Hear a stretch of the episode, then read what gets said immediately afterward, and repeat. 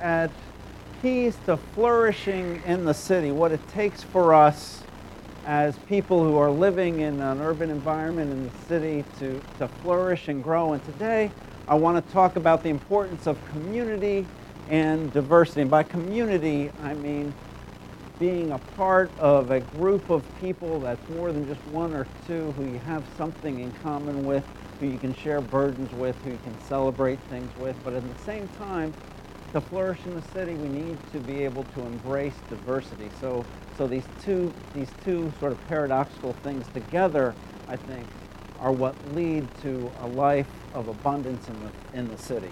Our text this morning comes from 1 Corinthians 12. It's printed there in your program if you'd like to follow along. And it's rather, a rather long text today, but as I was reading it and thinking about it and reflecting on it, it's just, it's just one of those uh, profound pieces of writing. So I thought I'd read the whole thing because our time is as well spent reading this as, as just uh, me uh, saying whatever I'm going to say. This, this is the Word of God he's describing us, he's describing the church. He says, just as a body, though one, has many parts, and all its parts form one body, so it is with Christ. For we were all baptized by one Spirit to form one body, whether Jews or Gentiles, slave or free, and we were all given one Spirit to drink. Even so, the body is not made of, of one part, but of many. Now, if the foot should say, Because I'm not a hand, I do not belong to the body, it would not for that reason stop being part of the body. And if the ear should say, Because I'm not an eye, I do not belong to the body, it would not for that reason stop being part of the body. If the whole body were an eye, where would the sense of hearing be? If the whole body were an ear, where would the sense of smell be? But in fact, God has placed the parts of the body, every one of them, just as He wanted them to be. If we were all one part, where would the body be? As it is, there are many parts, but there's just one body. The eye cannot say to the hand, I don't need you. And the head cannot say to the feet, I don't need you.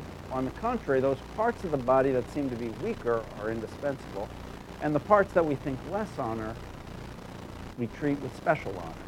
And the parts that are unpresentable, we treat with special modesty, while our presentable parts need no special treatment. But God has put the body together and gave greater honor to the parts that lacked it so that there should be no division in the body, but that its parts should have equal concern for each other. If one part of the body suffers, every part suffers with it. If one part is honored, every part rejoices with it. Now you are the body of Christ. This is God's word for God's people this morning.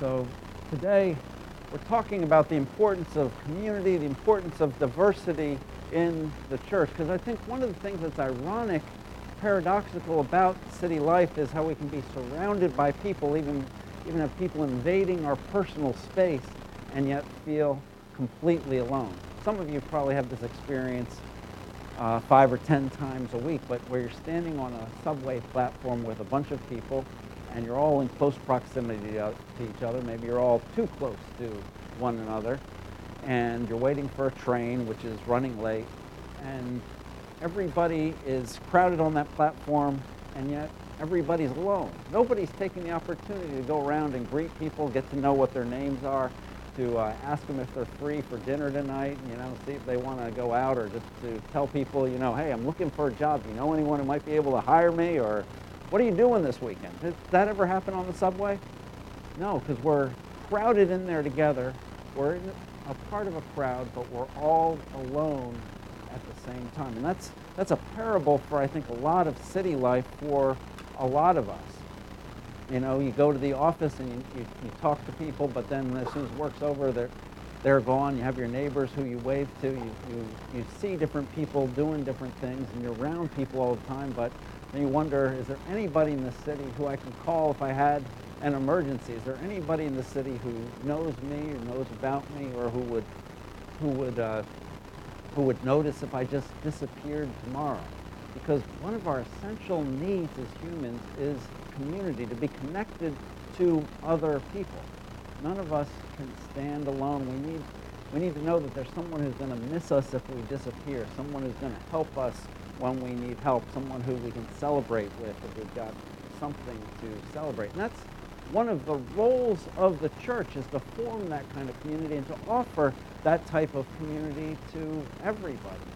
And a functioning church, a, a working church, is going to be a place where people discover that community with the people they they meet with on Sunday, the people who they get to know, the people who they're they're around during the week, who they make a priority to connect with in various ways. And and one of the things that sociologists are tracing is as the as the church declines, as the numbers of people who attend church and who identify with church and are members of church goes down in America, and that's, that's a very uh, traceable, measurable phenomenon. One of the problems is coinciding with this is this alienation or this growth of loneliness that we have and this loss of, of structures that provide community for us. There was a recent Washington Post article by Christine Emba from October of last year on the post-church generation. And she, she says this, she says, you know, we all want relationships and transcendence. We want to be part of something bigger than ourselves, and our drives for those things isn't likely to wane, no matter how ambivalent we might feel about ancient liturgies or interminable coffee hours or even preachers.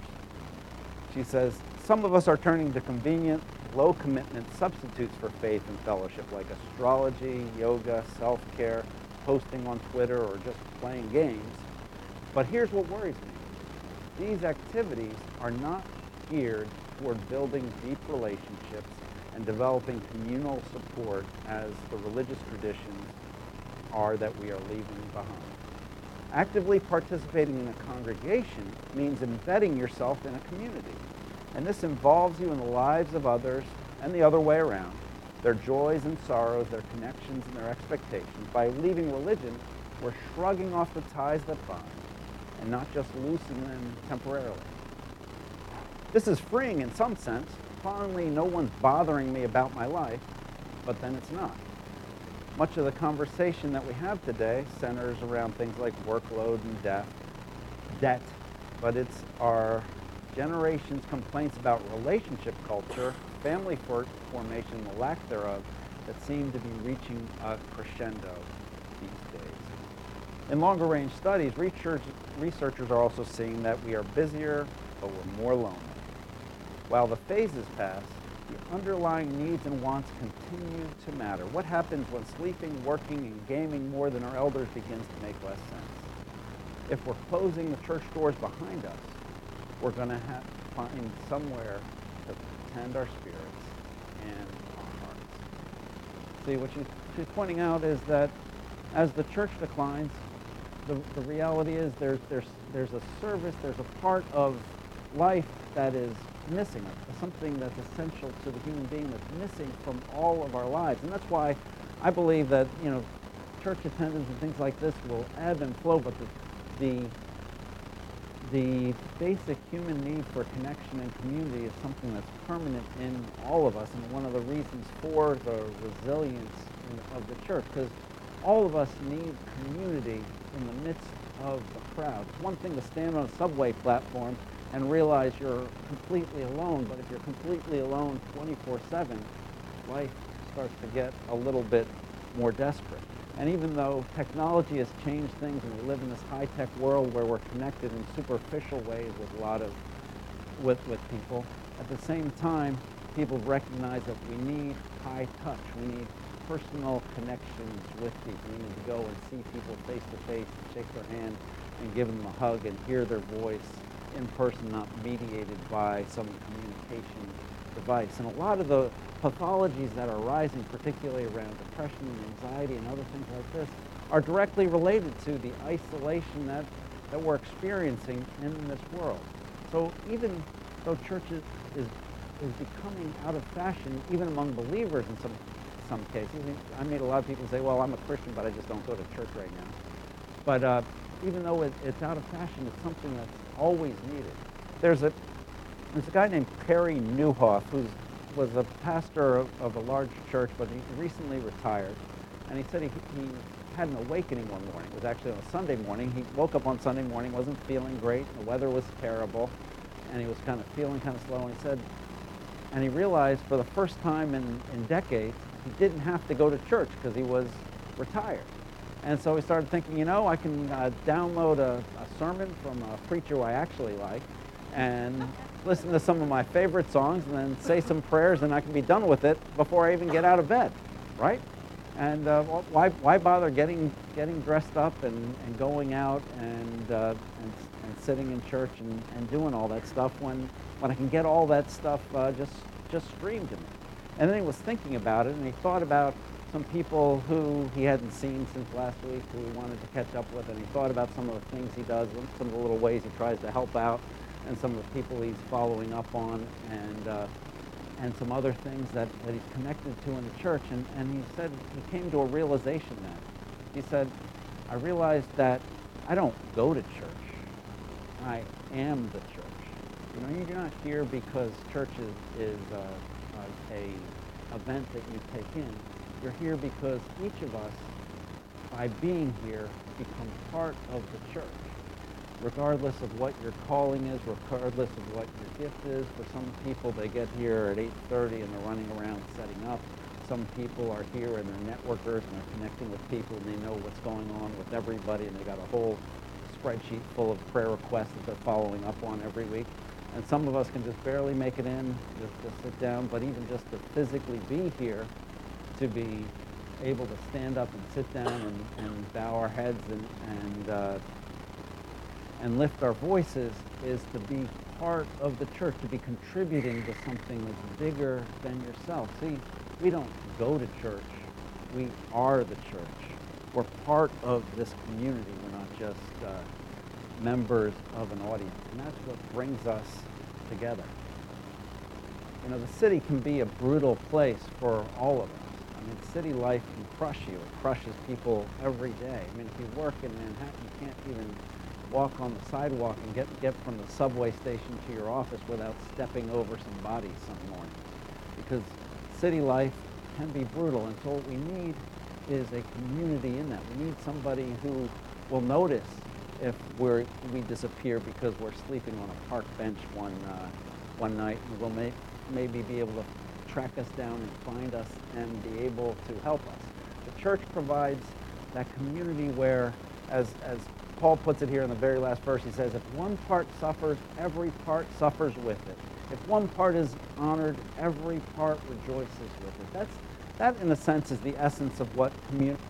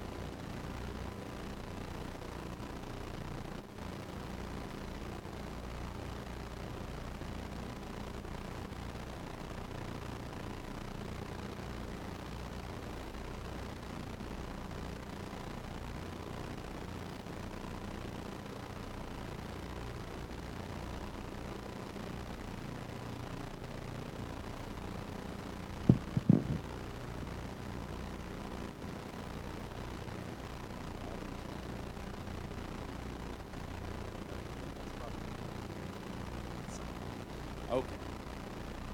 So, should I go back to the beginning?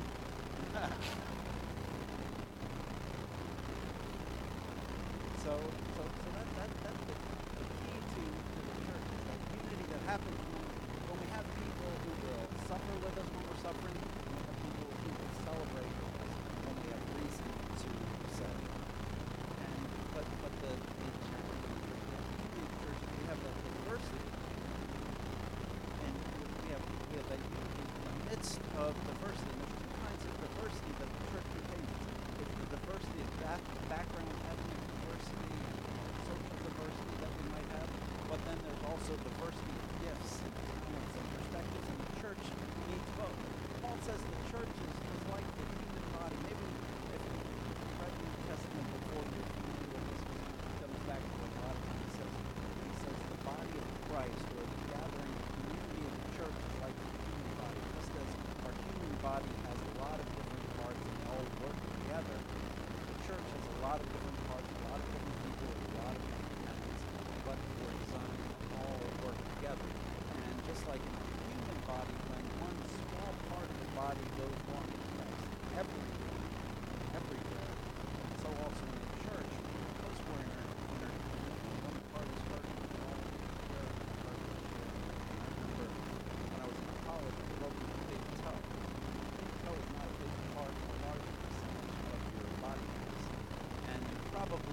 you're having a good day.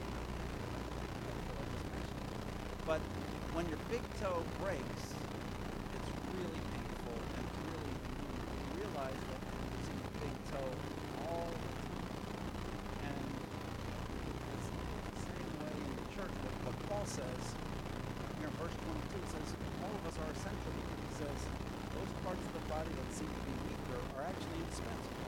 Parts that we think are less honorable, we treat with special honor, and the parts that are unpresentable, we treat with special modesty, while a presentable part we respect to God has put the body together, giving greater honor to the parts that lack, so that there can be no division in the body of the parts that people concern. So what he's saying is, the body of Christ, all of us are like the body parts of our body. You know, there's some that are more prominent and some that are less prominent, but none of them are really in spare. Not all kind of like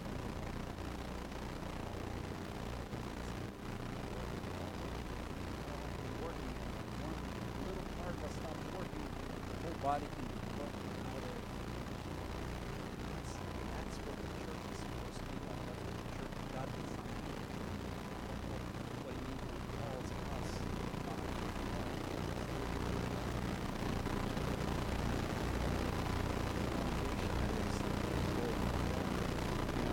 One of the interesting things about being human, about our limitations, is that for every ability, there's always sort of a concurrent disability. You know, every strength that we have as people always seems to, to have a, a weakness that's on the other side.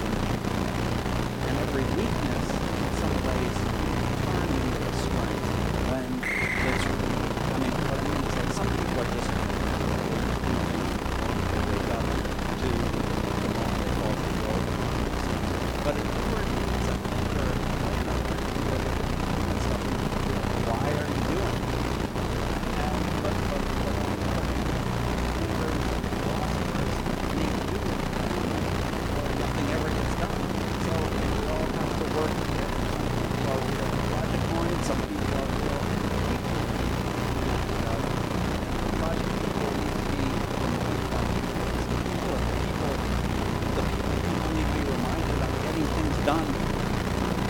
So we all have to work together. So let's look at these two silly examples, but but it's one of the, the aspects I think of being human that I've noticed is that every strength has a weakness that comes with it. and Every weakness that we think we have, if we surrender our weaknesses to Christ, we surrender our struggle to Christ, we can find a strength even in our weaknesses.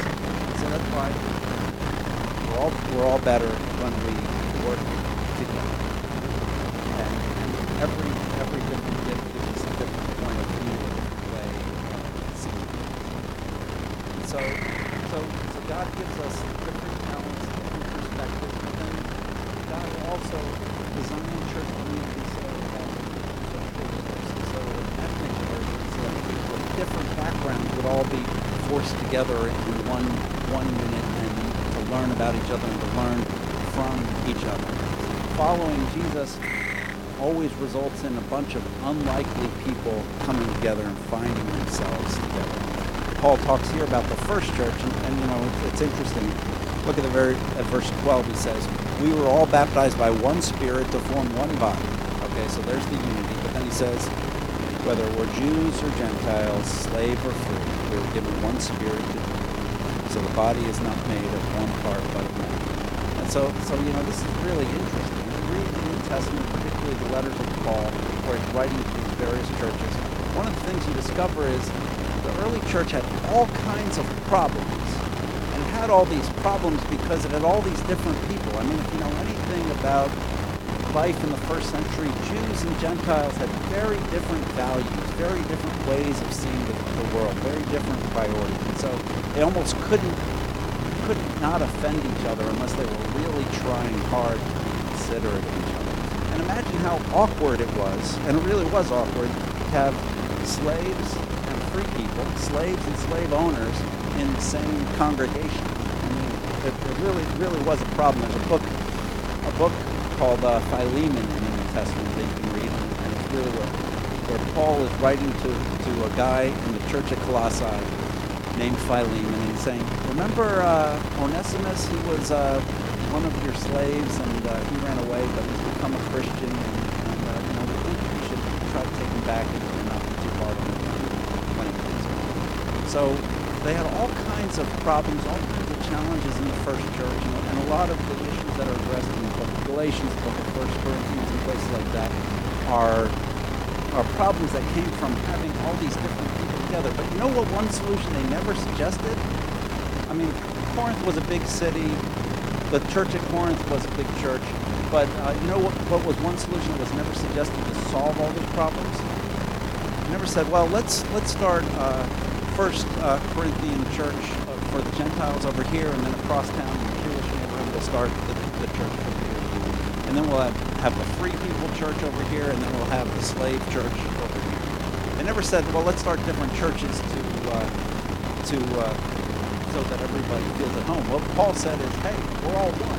We're followers of Christ. We're all one, and we've got to figure this out. We've got to got to apply the gospel to all of our issues and all of our conflicts and make this work. And so the strength of the early church, one of the things that, that was was amazing to people about the early church was in the first century people were much more socially divided even than we are now, except in the early church. And so people would look at the church and say, what are all these people doing together? In fact, it created such a challenge that in the church at Antioch, which was one of the first diverse churches, they, they had to come up with a new name for these people. It's like, well, we can't call them Jews anymore because they're Gentiles. You know, we can't. It's hard to categorize these, people. So it says in, in the book of Acts that the disciples were first called Christians at Antioch because they didn't fit into any other neat category. And so that was the strength of the early church. It's also one of the strengths of our region, of New York City. Great of Greater New York City is, is uh, one of the most diverse places in the world and, and in the country. And Jersey City, by some measures, is the most diverse city in America right now. And, uh, and one of the, things I've noticed about this is, is some of you had this experience. You travel to other countries. Have you ever been in a place where you went room with maybe hundreds of people and you realize you were the only person who looked like you? I was I was in uh, Egypt this, uh, last spring, about a year ago, and with uh, Samuel, some of you know, and we were taking public transportation around the city of Cairo. And I noticed everyone was staring at me. And I looked around and I realized, you know, there's nobody on this on this train who looks like me. And the main reason for that is I, I, I started to notice that, that pretty much across the board, all Egyptian men have great heads of hair. So so that explained it. I was just kind of kind of standing out. There was no way to no way to hide.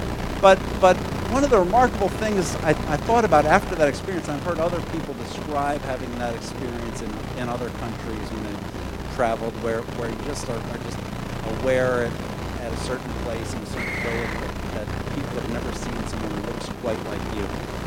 But one of the things I did realize after that is I, I realized when you get on the subway or you get on the PATH train at 33rd Street and you look around, nobody stands out. You notice that?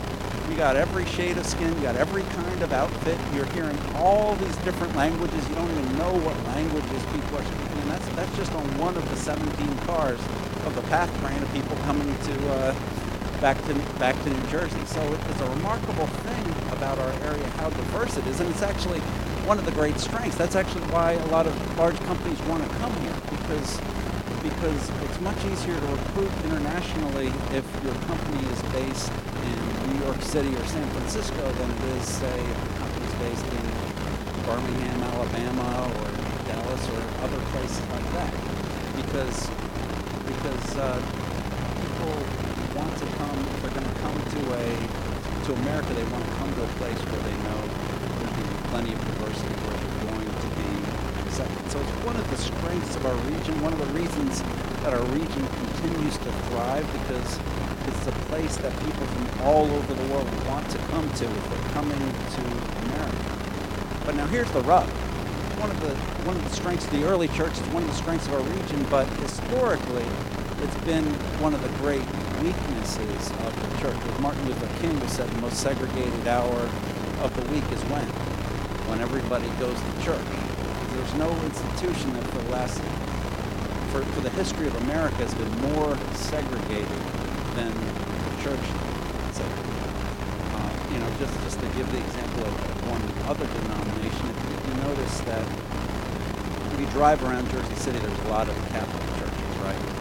And, uh, but one of the things you notice as you look at them closely is that each Catholic parish catered to a particular ethnic group. So there's the, the, the Polish church, there's the Italian church, the Irish church, and the church with Spanish language services. So there, there are different churches for, for different, that, that are catered to different ethnic groups, just within the, the Roman Catholic Church, within the Church of Rome. And, uh, and, and that was just the way the, the church was structured. If you drive up Grand Avenue, and you keep going up, up this way, you'll see St. Patrick's Church, one of the biggest churches in town right on Arlington Park, which was a big Irish Catholic church. And then if you going up Grand Avenue, you know what happens, Grand becomes Ocean Avenue. And just a block away from St. Patrick's Church, there's Christ the King Church, which is a Catholic church that was, was built for people of color. People, God forbid, should all go to the same church together if they live right next to And so that's the way the church has been. And it's not just the Catholics, the Baptists, and, and everybody else is honestly just as bad. Um, but that's that's the way the church has evolved. But but I, I think that in the early church, like I said, they had all kinds of problems because in one congregation they had Jews and Greeks and slaves and free all all mashed together trying to figure out what the community would look like with all these diverse people together. And that was the strength of the early church. That was something that was attractive about the early church. That was something that was compelling about the early church because no other institutions were like that.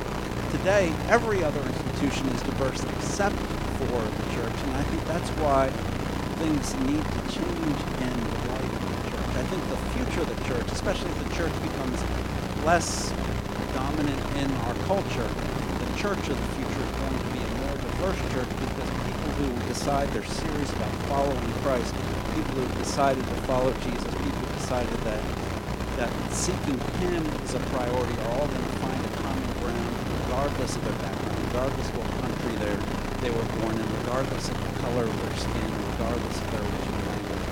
And so, so it's going to be a, new age where the church becomes more diverse and starts to look more like that. As Christianity becomes less of a cultural consensus, then following Christ is going to be the thing that once again that sets people apart from everyone it. Because people who follow Christ have something in common regardless of their place of birth, regardless of their personality, regardless of the color of their skin. And so what will make the church seem authentic is when people from a whole bunch of diverse backgrounds are all following Christ and seeking Him together. Because then people will know it really is about Jesus and not about some cultural agenda, not about some political agenda, not about some social agenda. And so that's the opportunity for our church in this city. Because here we are in one of the most diverse cities in America, but it's also also a, a city with all, all kinds of challenges and problems and and, uh, and struggles to face. And I think churches that are unified, churches that are healthy, churches where Christ is at the center and everybody is drawn to Him, are positioned to have a powerful impact in the city around us. Because the heart of the gospel is that we're all equal as we stand before Jesus. Because if you really believe the gospel, you know what the gospel says? It says every one of us is morally and spiritually bankrupt. Just that our moral and spiritual bankrupt looks different in different lives. And all, every one of us is blessed and privileged and beloved. It's just that our blessings and privilege and our experience of God's love, God's love is different. And that can be the new reality that defines us. We truly become Christ-centered church. All of us are touched by that reality says in the very last line, now you are the body of Christ, and each one of you is a part of it, regardless of your gifts, regardless of your background, regardless of where you're coming from. You're a follower of Christ, and each one of us is a part of it. What does it mean to be the body of Christ? Remember when Jesus was on earth? Some of you probably heard the stories, but when Jesus was on earth, he attracted all kinds of crowds. People went to him and he healed them. People who were hungry went to him fed. People who were to and he taught them. And Jesus was this magnetic figure who everyone was going to and, seeking out for all kinds of help. And, and he had this, this impact on people. And then you know what happened? Jesus ascended into heaven. Jesus Jesus left this earth. But he said to his disciples, You guys are going to do greater things than I was going to do. And you're better off without me because my spirit, the Holy Spirit, is going to come and indwell you and empower you. And so now Jesus is in heaven, but we are the body of Christ. And so that means that we can be his agents here on earth. We can share his love, we can share his grace, we can share his help, just as just as Jesus was powerfully used used by God to, to bring the kingdom of God in this day, you can be used here and now to bring the power of the kingdom of God in our midst, in our city, in our community, and in the lives of the Holy Spirit. But this only works when our unity and our diversity Christ at the center recognize the thing that, that binds us together relationship and that's what we're doing The key to thriving in the city is finding community in the midst of our diversity.